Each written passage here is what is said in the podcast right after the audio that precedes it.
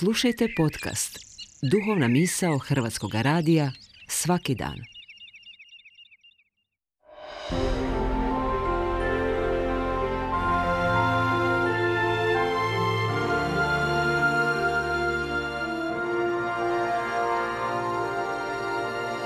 Duhovna misao. Urednica je Blaženka Jančić.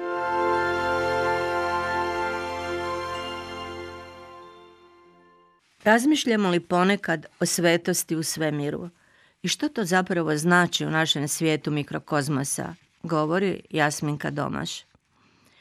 U knjizi Postanka Berešitu piše Abraham usta rano ujutro na mjestu gdje je prethodno stajao pred Bogom. Taj izraz stajati odnosi se na molitvu, pa se tako i dan danas židovska molitva mi da izgovara dok stojimo u sinagogi ili kod kuće. No u ovom trenutku za nas je važno uočiti da se praotac Abraham vratio na mjesto na kojem je molio dan ranije. To znači da je pažljivo izabrao gdje će svoje riječi uputiti svevišnjem.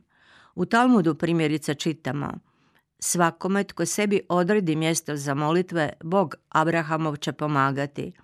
A kad takva osoba umre, on joj će govoriti da je bila ponizna i pobožna i da je bila Abrahamov učenik.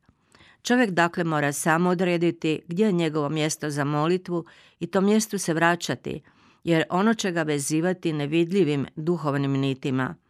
Pa tako u ponekim sinagogama možete na klupama pročitati imena pojedinaca koji tu dolaze na molitvu. Uvijek na isto mjesto. Naime, postoji nešto što možemo nazvati svetost prostora.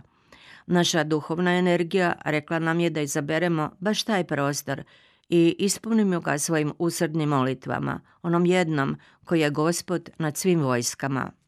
Istodobno znamo i da različita mjesta imaju različite razine svetosti, pa je tako sinagoga primjerice svetija od učilišta, a ono pak od obične kuće. Tu sada moramo uključiti svijest o tome gdje se prostor ili objekt nalazi.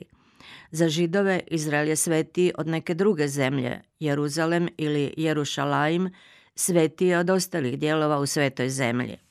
Naravno, netko se može upitati ne ispunjava li Božja slava cijeli svemir ili ima li mjesta gdje Bog nije. Rabin Isakuk je mišljenja da izabrano mjesto za našu molitvu, ako pridonosi duhovnom napretku, zaslužuje da tu za nas djeluje Božja providnost i da nas prožima snažna spiritualna energija. S protokom vremena ona se pojačava, zgušnjava, ona čovjeka oplemenjuje. Čini nas sposobnijima da se uhvatimo u koštac sa životom.